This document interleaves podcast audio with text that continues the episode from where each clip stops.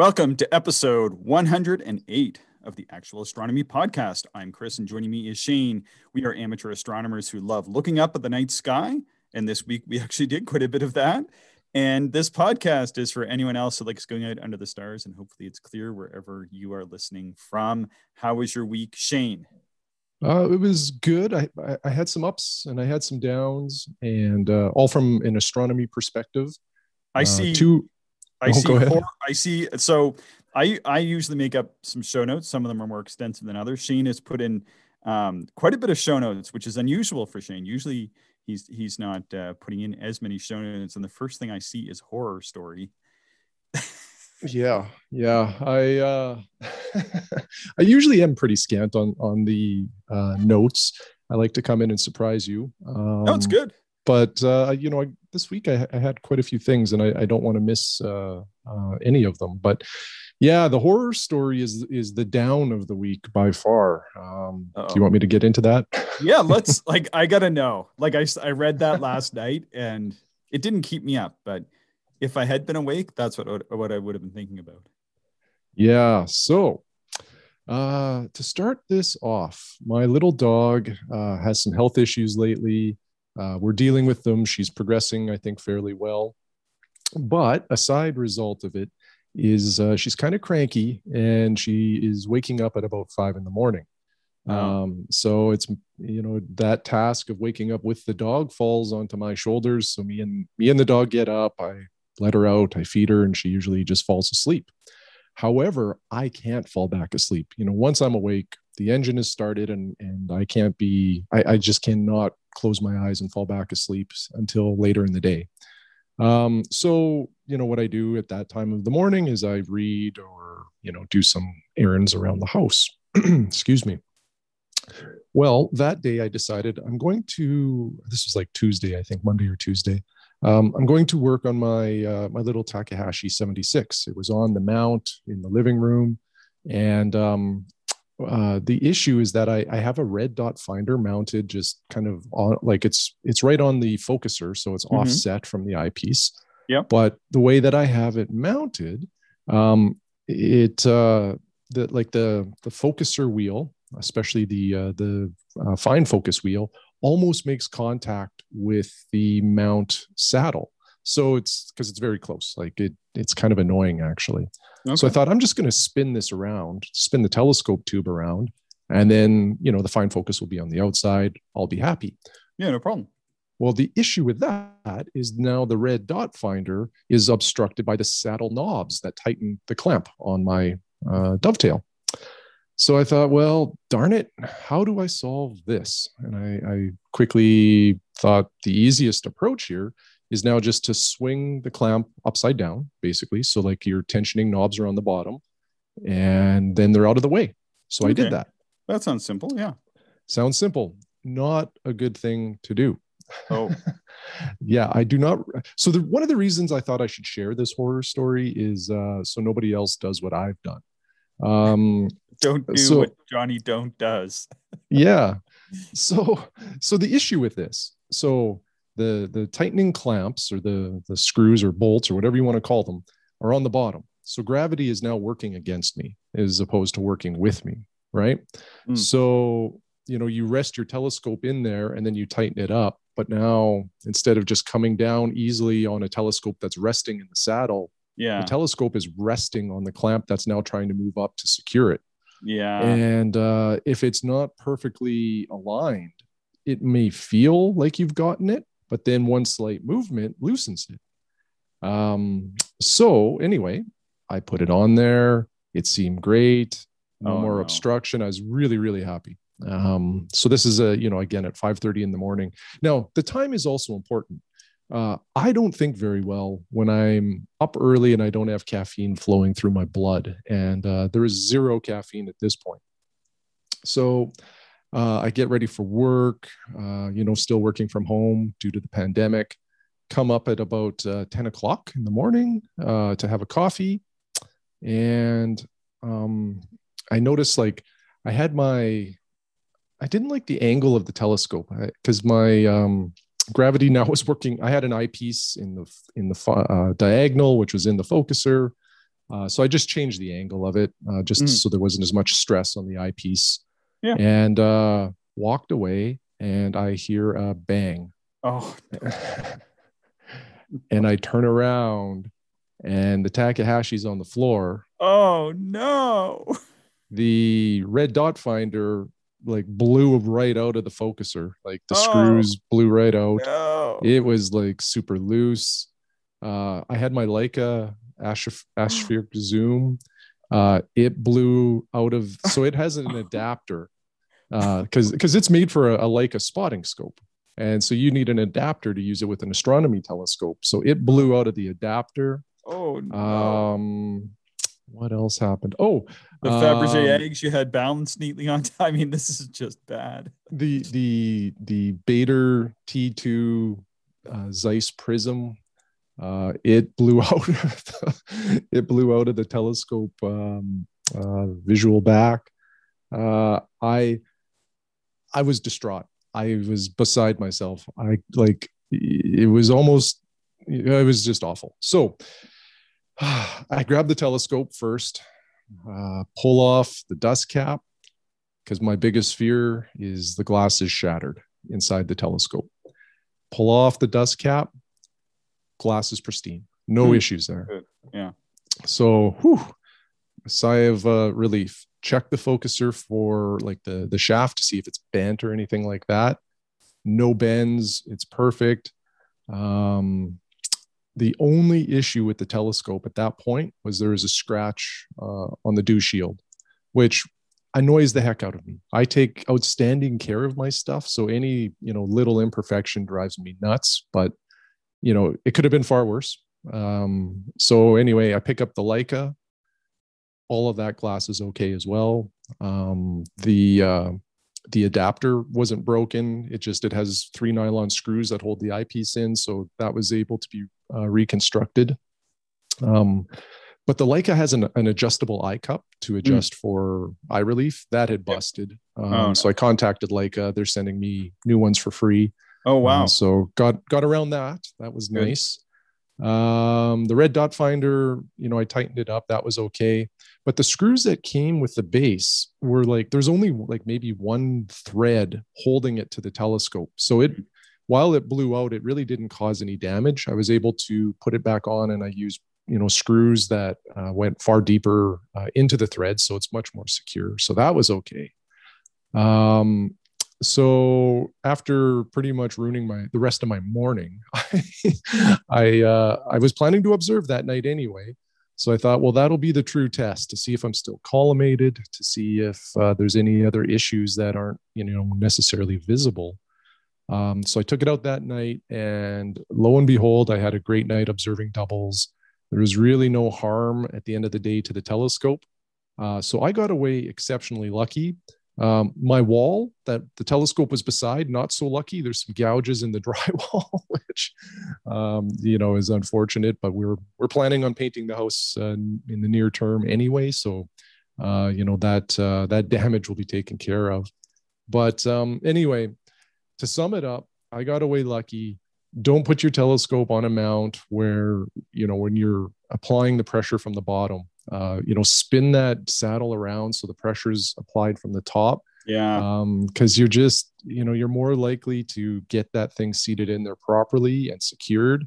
And then no matter what, when you put your telescope on a side mount like this or any kind of mount, you know, before you take your hands off that telescope, just, you know, move it around a little bit, see if you can loosen it, make sure Yeah. it is secure because um, you know, had that been outside on my cement patio, that telescope would be destroyed. You know, I'm I'm quite certain that the objective would have shattered. You know, at at that uh, because that's about a three foot fall, maybe a four foot fall.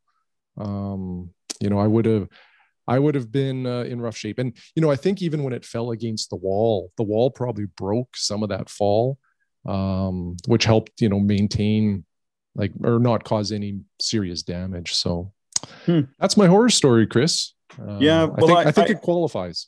I think it does. Yeah. I, I was fortunate. I never had that happen. And I used to mount my telescope that way. And um, a friend of my, my friend Tim, um, who was, uh, he was a motorcycle mechanic and very mechanically inclined. I am not mechanically inclined at all. Um, anyway, especially compared to somebody like that. And I remember one of the first times when observing with him, he watched me mount the scope. And either that time or the next time, he was like, What are you doing? You can't like like this, like the laws of physics do not work this way. Like, like you're you're getting away with it every time you do that. And so I was like, What do you mean? And so he explained it all kind of like you've you've gone through here. And uh, I was like, Oh, okay. So I'm always a little bit uh, well, I'm always careful to try to not mount it that way. But uh, yeah, it's uh, it's one of those things. So, well, that's good anyway. I'm glad that uh, there was no uh, sort of worse for wear. So, how were the doubles? How were the double star observing? Yeah, it was good. Um, I, I looked at quite a few in Leo. I should have grabbed my notes actually. Um, there was uh, there's two sets that stand out in particular. It's uh, 83 Leo, um, and then the other one I think is uh, Tau or T A T A U Leo.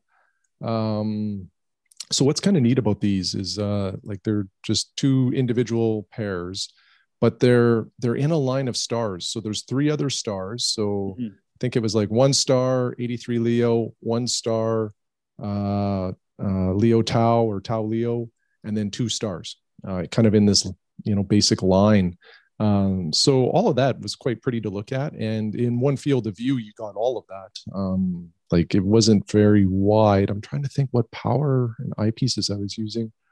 Uh, I think I was using some orthos that night, so my field of view wasn't uh, you know spectacular, um, but they were quite pretty to look at. Um, you know, and one thing, so you know, I've now had the Tak for about a year, just like you've had your Tak 100 for about a year. Yep. Um, but really, all of last year, as our listeners know, we, we were basically looking at the planets, you know, yep. from our backyards. Um, so this spring, I've really just been looking exclusively at double stars uh, for the first time, essentially, with this telescope. And I mentioned this to you last night when we were texting, but this telescope, I I feel it shows uh, the most star color of any telescope that I've looked through. Yeah. Um, star color can be fleeting or difficult to detect. I've found it at least in the past. Yeah. And when I've observed doubles in the past, you know, I, I always write down um, you know obviously like what i see so you know how bright is one compared to the other you know how wide is the separation um, is there anything interesting about the star field or just about the double alignment um, and then if there's color i'm always trying to observe color and then note that and oftentimes i go inside thinking that the pair was two white stars and then i read a description that one is a faint orange or a pale yellow or a blue or whatever uh, but i'm not seeing it uh, at least not every time. Yeah. Uh, but I, with this Tak, every single time I've observed a double, uh, you know, I've noted color if I see it. And then when I go to check my notes, it's 100% accurate every time. Uh, like mm. I'm seeing the color that I'm supposed to see. Wow. Um, and maybe it's just sampling bias, right? Like maybe yeah. the the doubles that I've been looking at just have uh, you know more pronounced color or easier color to detect. Um, but you know, for now, I'll say that I'm really impressed. Um, I've I've had a lot of fun observing doubles this spring, and really all I'm doing is working through the uh, RASC uh, list that's uh, readily available on rasc.ca. Anybody can grab it. Um, there's a number of resources if you want to work through that double star list, and uh, it's a lot of fun. I'm like I say, I'm really enjoying it. Cool, cool. Yeah. then you were saying there was also, uh, and you said you sent me the thread. I, I took a brief a brief look at this thread on uh, long focal length uh, telescopes, I think, or filters, or was it both? Well, there's a yeah, there, I guess there's a couple threads. Um, one just kind of a PB or uh, yeah, uh, what is it? Uh, a public service announcement, PSA. um, there's a thread on Cloudy Nights uh, that has indicated astronomy filters um, are, are, increasing and, and, in many cases have increased by about 30% uh, mm. in price. Um, so like a, a two inch filter, you know, like I think they go for about like a Lumicon is around 200 US dollars, I think. So a, a 30% increase is, is pretty substantial. Yeah. Um, so if this is, uh, if this is like the new thing or the new price for filters and you're thinking about maybe getting a filter, uh, it's probably worth checking your, your favorite astronomy store to see if they have anything in stock, maybe at like the, you know, prices that we're used to up until this point mm. uh, because in a month or six or whatever it might be, like when existing stock is depleted, uh, you might be paying more for filters. So um, again, you know, check Cloudy Nights, read the thread yourself. I don't know if this is 100% true, but it looked pretty accurate from what I read. Huh. Must be tied into like the uh, 10 year bond yield or something. yeah, exactly. exactly. Um, but yeah, then there was another thread on um, uh, long focal length telescopes. Uh, and it was trying to provide some a little bit of science behind the theory uh, that there's you know increased depth of focus but there's this more so what this thread was pointed at is there's been this long-standing i guess debate um, that some people that really love long focal length telescopes say it helps get you through times of bad seeing that if you have a 100 millimeter f7 and 100 millimeter f20 uh, the f20 will do better on nights of poor seeing compared to the other one, the the, the shorter focal length telescope. Um, but like I say, there's been a lot of debate over this, and there still is. Uh, but I found this thread to be very interesting because it, it gets in. It's very analytical um, as to how this could happen or why this happens, and then uh, you know people were debating back and forth throughout the thread. Um, so I've, you know, I've always been interested in long focal length telescopes, which is why I have some of these older ones because um, uh, you know, newer long focal length telescopes are just not easy to find. Um, so I think what I'm going to do this summer as a side project, I have two 76 meter telescopes, uh, an f7.5 and then like an f15 or f16, whatever it is. Um, I think I'll try to do some side by side observing with those uh, this summer, uh, just to see the difference. Mm-hmm. Um, and the other interesting thing that's in this thread is it talks about like the use of a Barlow um, that if you use uh, you know a Barlow to achieve say an f15 focal length it's not the same as a true f15 focal length telescope and, and they get into the details about why right. that is stating you know the the barlow really just amplifies the kind of the issues or the errors that are inherent in small focal length telescopes. Yeah. Um anyway i thought it was a fan a fascinating thread. Um you know i encourage people if you have any kind of interest in uh, the impacts of different focal lengths. Uh, check it out. It's in the refractor forum, so it's definitely from a refractor standpoint. Mm-hmm. Uh, but there is some talk about Cassegrains and Maksutovs in that thread as well. Um, yeah. Anyway, I thought I'd pass it on to you, Chris, because I think uh, you know you kind of enjoy that sort of stuff as well. Yeah. Yeah. No, that's that's cool.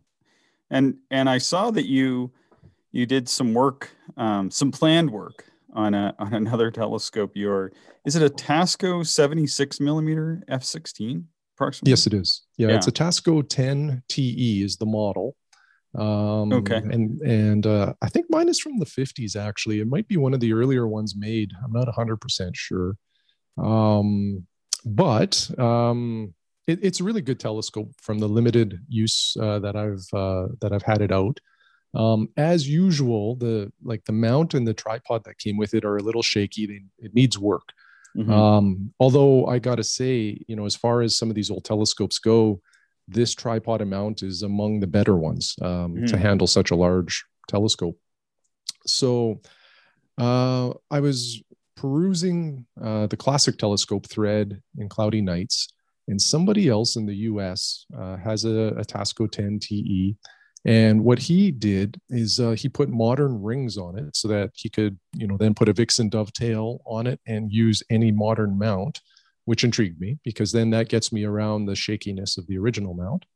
Um, but more so, what he did is he um, he attached a modern two-inch focuser to his, um, and why that's important is the optics in these old telescopes are really, really, really good in my opinion um, the, there's two things that suffer, maybe three things. The finders are typically garbage. You know, they mm-hmm. they really don't help you.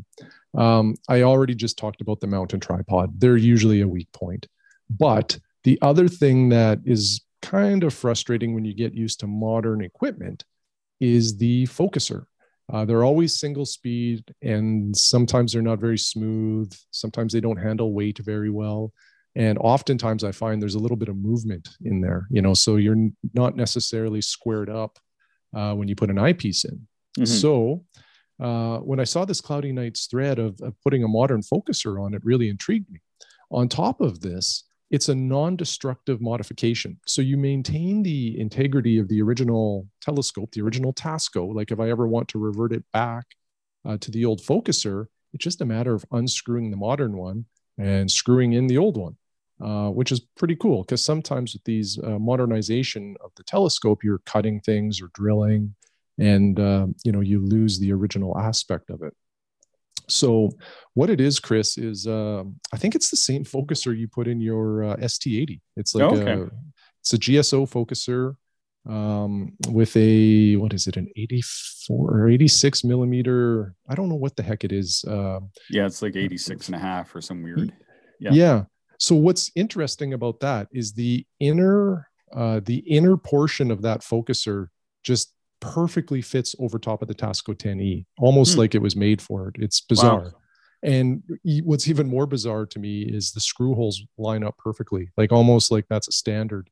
Huh. Um, so um, I was really happy. So what I did too, like just to play on our uh, buying used gear episode that we did a few weeks ago, is I put a want ad on astrobuysell.com uh, .com here in Canada just indicating that I'm looking for this particular focuser. And I got two replies in about an hour of hmm. people that had these focusers. Um, so this is a, a two-speed Crayford rotatable focuser. Um, I think I got it for like 130 Canadian dollars, so pretty good price. It's like brand new, um, and it works really well. Now, cool. two inches, eh?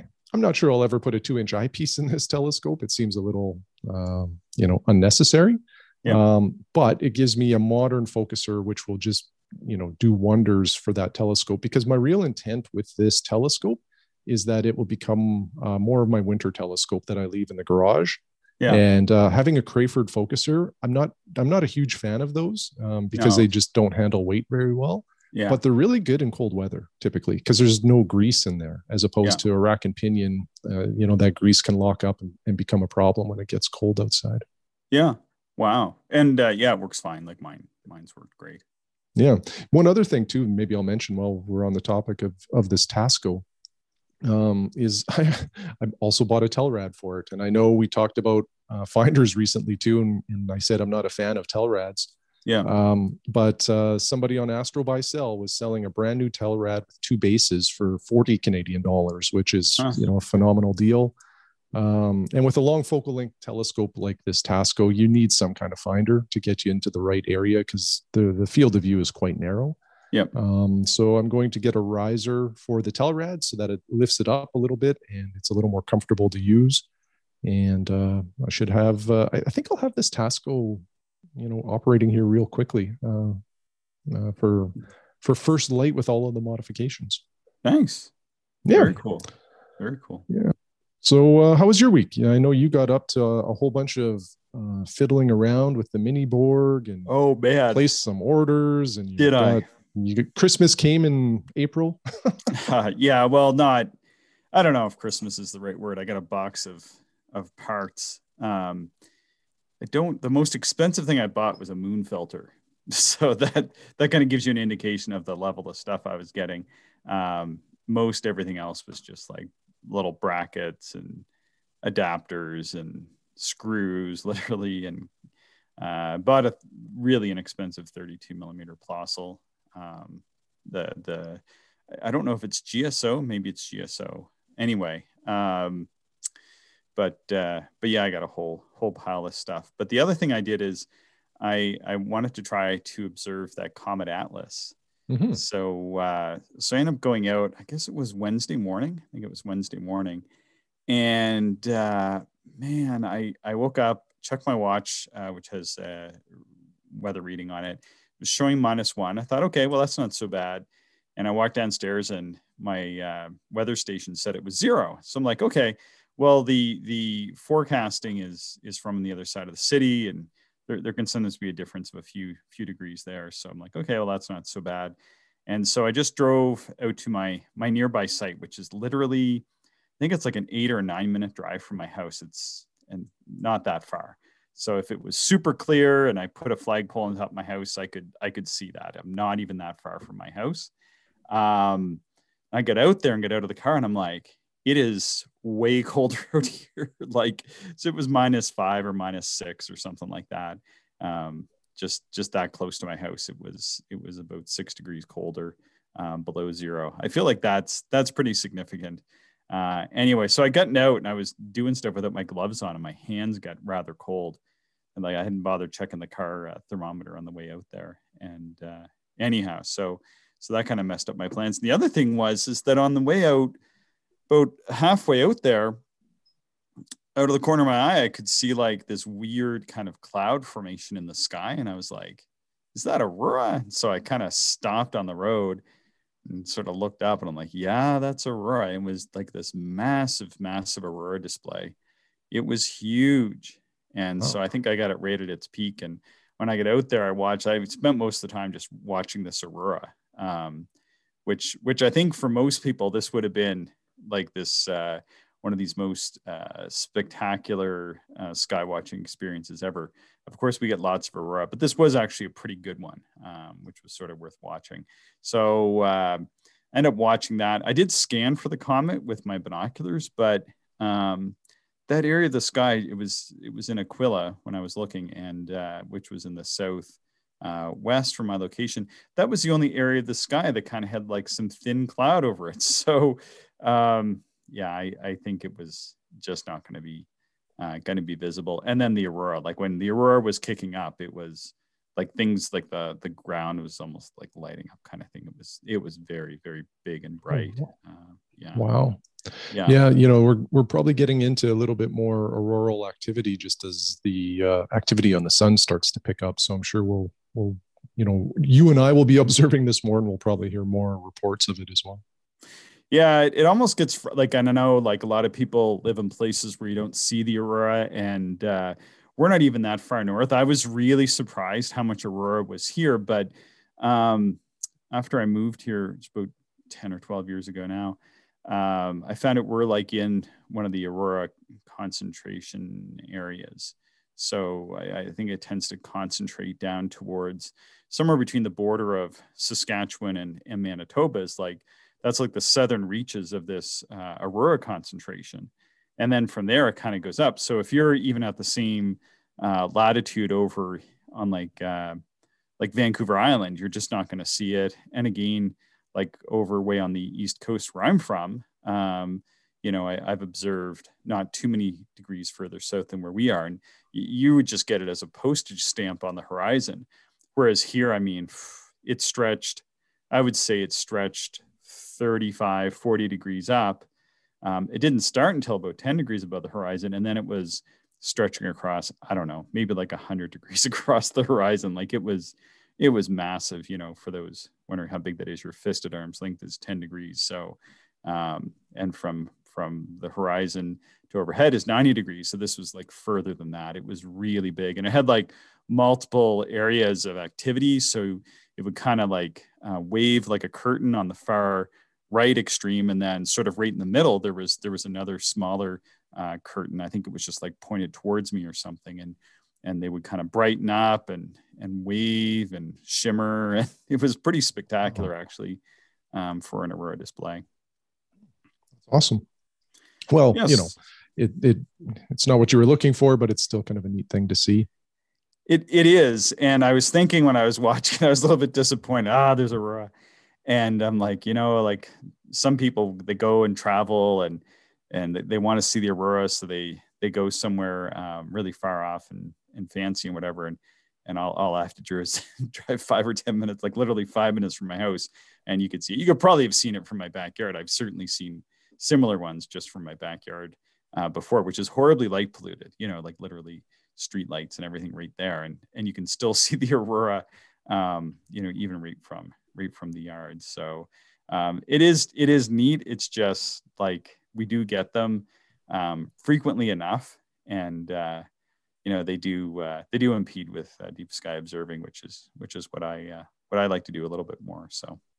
Yeah, and on the topic of that comet uh, C twenty twenty R four Atlas, you know, I'm not really seeing reports like observing reports of this thing on cloudy nights or or really anywhere.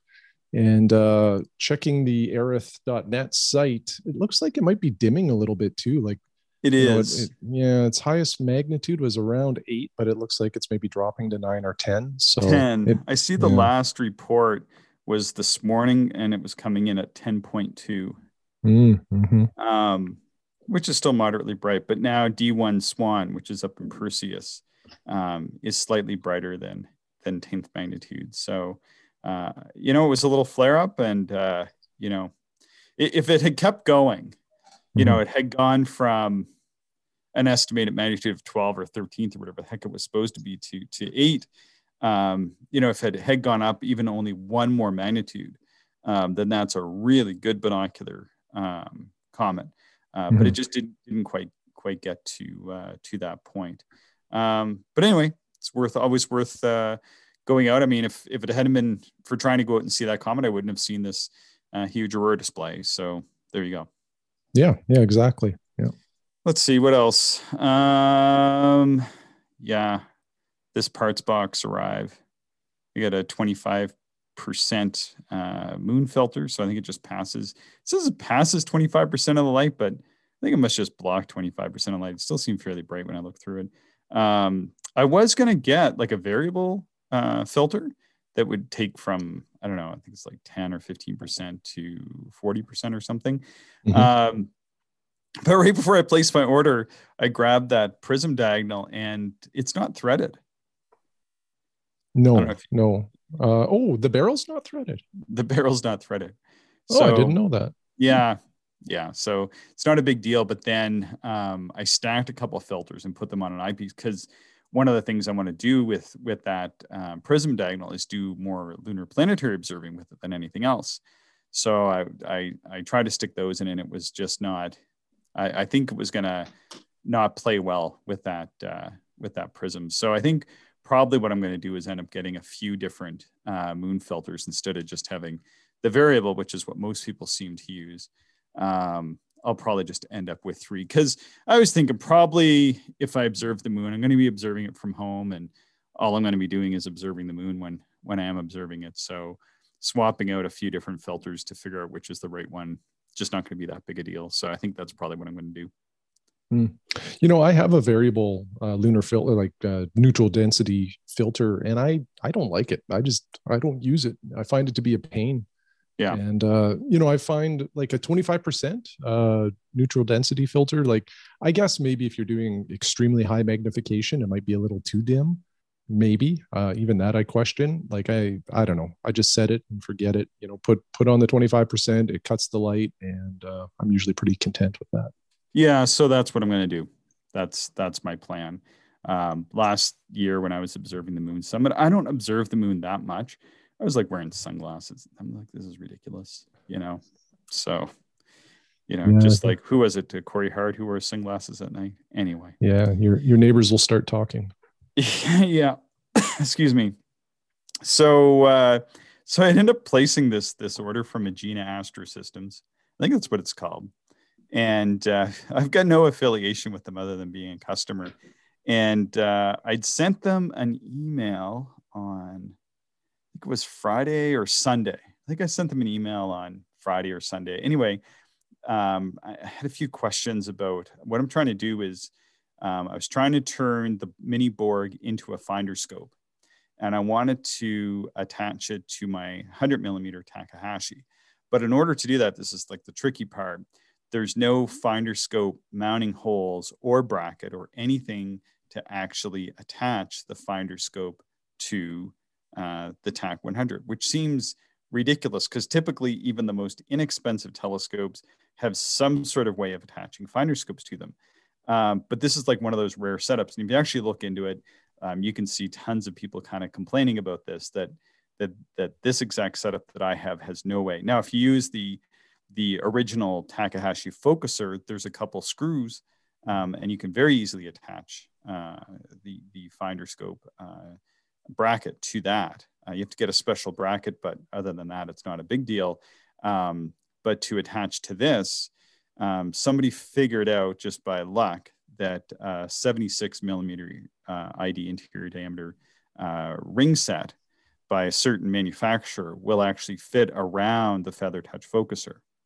Um, Hmm. that, that most people like me uh, upgrade these these telescopes with. So the problem is is that we get the Tak um, 100 DC, and then we upgrade it with the Feather Touch. Now it's just like this weird coincidental thing that I just happen to already have that Feather Touch focuser. So one of the biggest uh, drawbacks to uh, to that telescope is that when you get it, it it doesn't take two inch eyepieces. The very simplest solution is to get the Baader adapter, and then you can put anything you want on there. And I think probably that is that is the best solution because the Tak focuser is actually pretty good. But anyway, this is what I've done, and I've I've taken that Tak focuser off and put it on another telescope. Um, regardless, so I only have these these two focusers and two telescopes.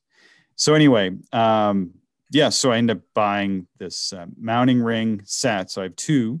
So if anybody out there is looking for a 76 ID uh, ring, I have a spare one now, and then um, a bracket that I could mount to that and then uh, from that bracket, you have to get a finder scope bracket, and then you have to take the Borg Mini apart.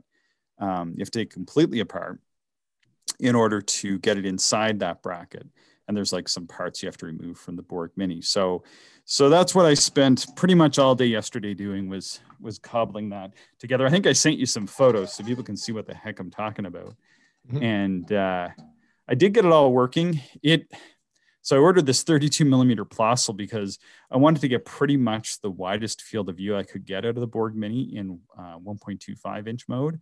And um, I have a few one and a quarter inch lower power eyepieces, but I was really um, fortunate because this wasn't part of the plan that uh, that eyepiece that I ordered just happened to uh, require more out focus, and all my one and a quarters would not come to focus in it um, the way I have it set up only only that 32 millimeter and just barely there's maybe half a millimeter or a millimeter of spare focus with it mm-hmm, mm-hmm. so so anyway but i think you you have one of the uh, one of the uh, shorter uh, adapters so i'd like to at some point try that and see if uh, see if that will, will allow me to focus other eyepieces while i have it in finder scope mode so mm-hmm. what what i'm able to do is actually take this now and with uh, without a whole lot of effort, I can actually mount it to my uh, Takahashi FS60. So that's what I did last night for testing purposes, because the FS60 is much smaller and, and easier to kind of mount and manipulate just while I'm trying to get something else working. So I had that all set up, and I, I sent you some photos of that showing the, the 50 millimeter finder scope mounted to a 60 millimeter telescope, which uh, I thought it looked pretty wicked. I thought it looked pretty cool. It reminded me of um, oh gee, it, was uh, one of the many threads on Cloudy Nights that I've looked at, and I'm thinking, I think it was like a 50 millimeter telescope that somebody put like a six by 30 finder on, and it, you know, it seemed a little unnecessary to me. yeah, yeah. My wife was like, "Why did you do this?" so, but but it did it did look cool. And uh, so yeah why why do it? Why why am i doing this? Why am i just like going through this elaborate process to get a uh, to get a finder scope up? Well when when i was observing last fall um and when i go through these spats where where it's almost like all i all i do is observe planets. Um, so primarily i'm a deep sky observer but i'm also a planetary observer. But i don't do as much planetary observing as i want to do and this is why and that is that um, when I get the planet in the telescope and I'm switching eyepieces, even when I'm when I have it on my tracking mount, which I thought would solve this problem, but it, it did, but not as much as I wanted. I want the problem just completely solved. Um, I switch eyepieces and I move the telescope just enough, you know, and and the other thing is is that the Tak 100 will take you know very high power um, I think I've been running up to 350 power on it. So the field of view is just, it's tiny, tiny field of view. And what was happening is, of course, that uh, in the process of just changing eyepieces the unweighting and the weighting of the scope, and and sometimes if I'm messing around with the, you know, uh, something else, uh, it gets just off that center when the field of view is. I don't know how small that field of view is, but you know, it's just like I don't know, like a you know just a tenth of a degree or something like that. Mm-hmm. Um, you know, then then I kind of have to go to a lower power and then drop back up, and you know, you're really messing around a lot to get the planet back in the in the field of view. And last year, when we had we had like these amazing conditions for observing Mars, and uh, and I texted Mike. I think I texted you as well, but Mike was like, "I got to come see this." So he like masked up and everything and the whole bit, and came over, and we had like this masked observing session. It was pretty wild, um, and had some really good observations of Mars. But at one point, I lost it. It took me like ten minutes to get it back, and I'm wearing this mask, and I'm you know I'm like kind of like, oh, I got to get this back in, and you know something else was going wrong and i was like you know my glasses are fogging up and it was just like i, I was really not happy with uh, with the whole way way that that that observing session went down. So i kind of decided at that point i gotta get a finder working like exactly the way that i want it so that i can get a planet in the middle of the field of view in the finder scope. And then um, you know if i'm switching eyepieces and whatever all i have to do is kind of just nudge on the keypad or or just manually track the, the telescope back into, into the center using the finder scope, and then um, you know not really have to worry about uh, shuffling eyepieces and, and moving the telescope around just just like really in a small way um, in order to make those uh, planetary observations. So anyway, that that's why I'm doing this, and uh, sort of on a on a just a very casual, and this is kind of the downside is sometimes, you know, when you get a piece of gear, you just kind of want to casually observe. And this is not just for casual observance, for very targeted observing. The other thing is, is that I've got it set up with an Amici prism, a correct, uh, correctly oriented uh, view through it, uh, which is this old prism that I have. And what that allows me to do is to go directly back and forth to star charts, and it's correctly oriented. Um, so that what the view that you see through the eyepiece is the view that uh, that you get on your star chart.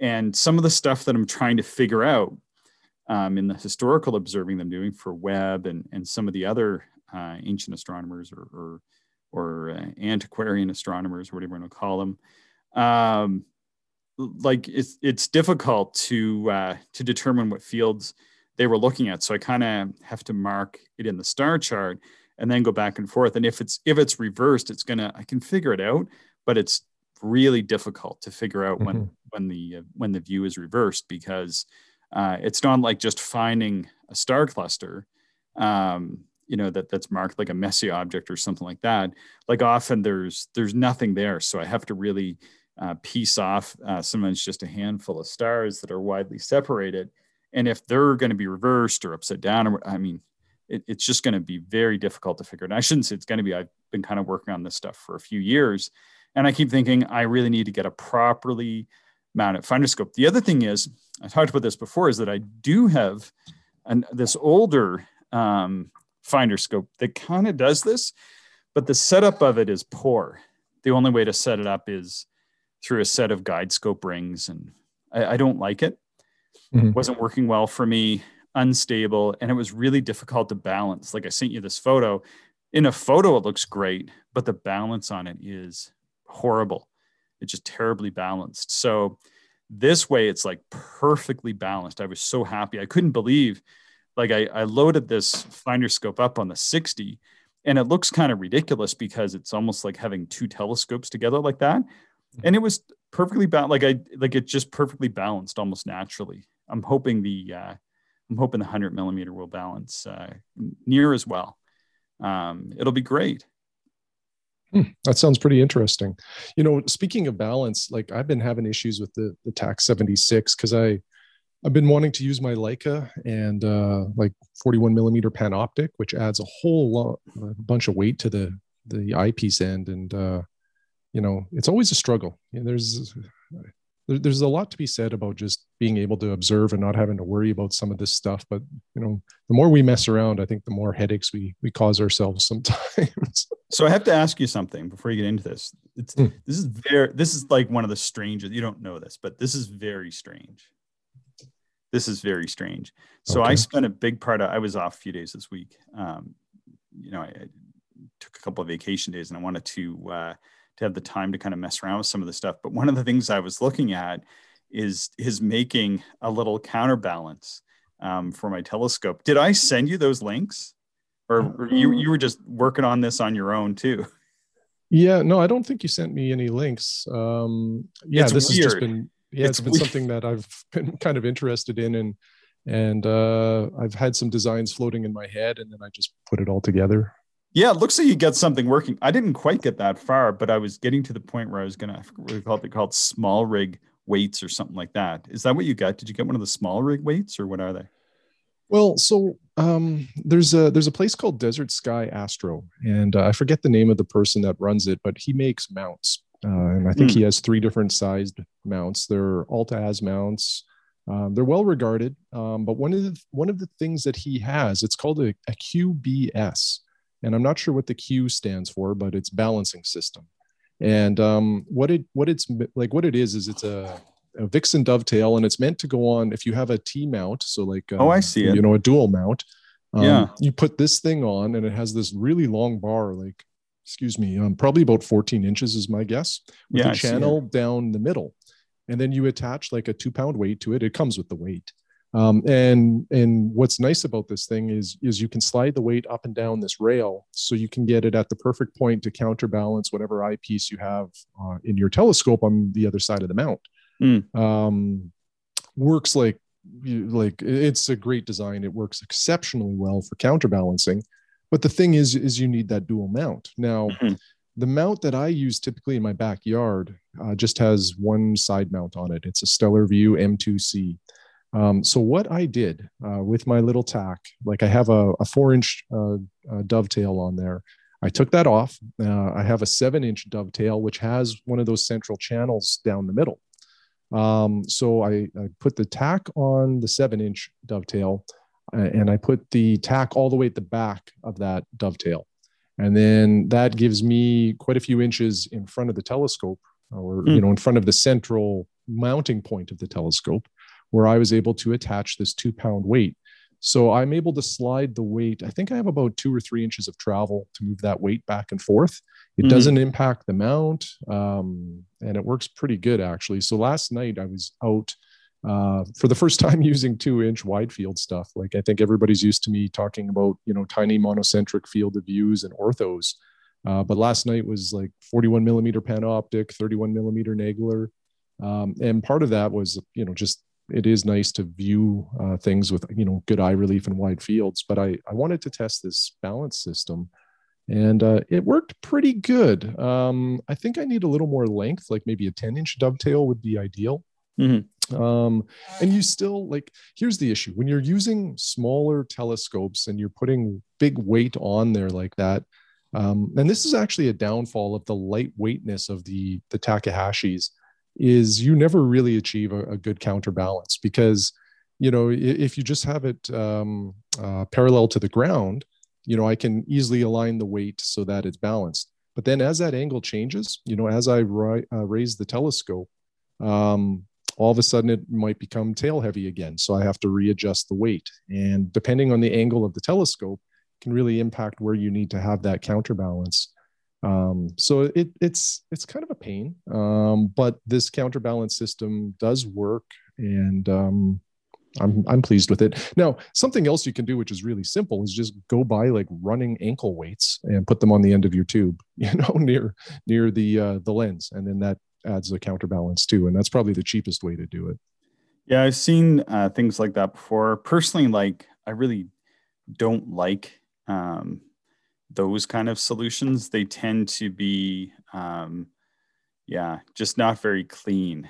You know, like yeah, yeah. you know, you, you, it just looks like you have something, and you do just something kind of like draped over uh, the telescope, and it it doesn't it doesn't look good. And then, in my experience, typically doesn't work that great either. So uh, usually doesn't quite uh, accomplish exactly what what I'm looking for. Um, and then like how do you transport those and anyway just it's always going to be well you you put them on your ankles for, for exactly yeah get a bit of a workout while you're getting some uh, astronomy in yeah I, I don't know like some some of those solutions like i've seen like beanbag solutions and stuff mm-hmm. like that before but uh but just like having a nice clean little um like a clean little uh weight uh to choke up on the uh on the dovetail bar. uh, seems that that seems to be the way to go. Yeah, yeah. Well, and, and you can buy like you can buy these counterbalance weights. So it's base it's a similar weight to what I have, and I'll tweet out some photos of this uh, thing that I made.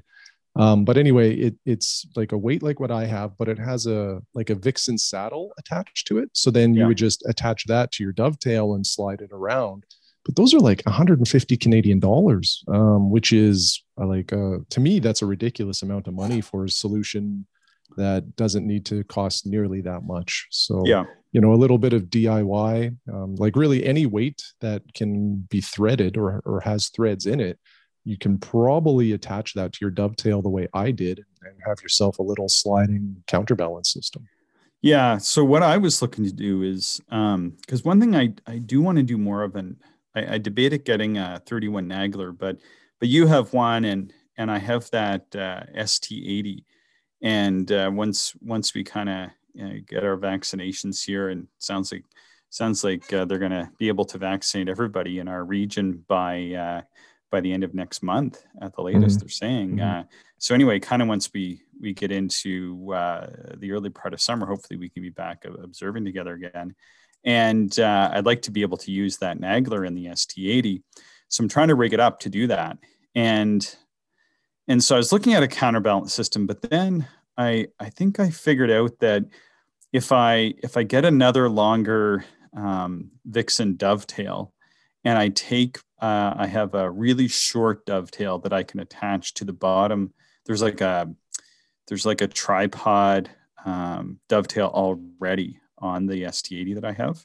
Mm-hmm. And so that actually pushes, if I put a little dovetail on there on top of that, and then I put a longer dovetail on. I think I then clear the focuser because the problem that, that we were running into with it is that the uh, the dovetail could only be pushed down to the focuser, and then when you put such a heavy eyepiece on such a short tube refractor, you need to choke that up on on your mount in order to achieve balance. You need to push it push it up, and then of course, you know, basically we were uh, at the end of the uh, at the end of the dovetail to get the uh, to get the 31 Nagler um, to actually be balanced. And we could, I just didn't like that. I, I felt like, you know, if it was mine or a cheap eyepiece, that'd be one thing. But that telescope costs, or the the eyepiece costs several times what the telescope does.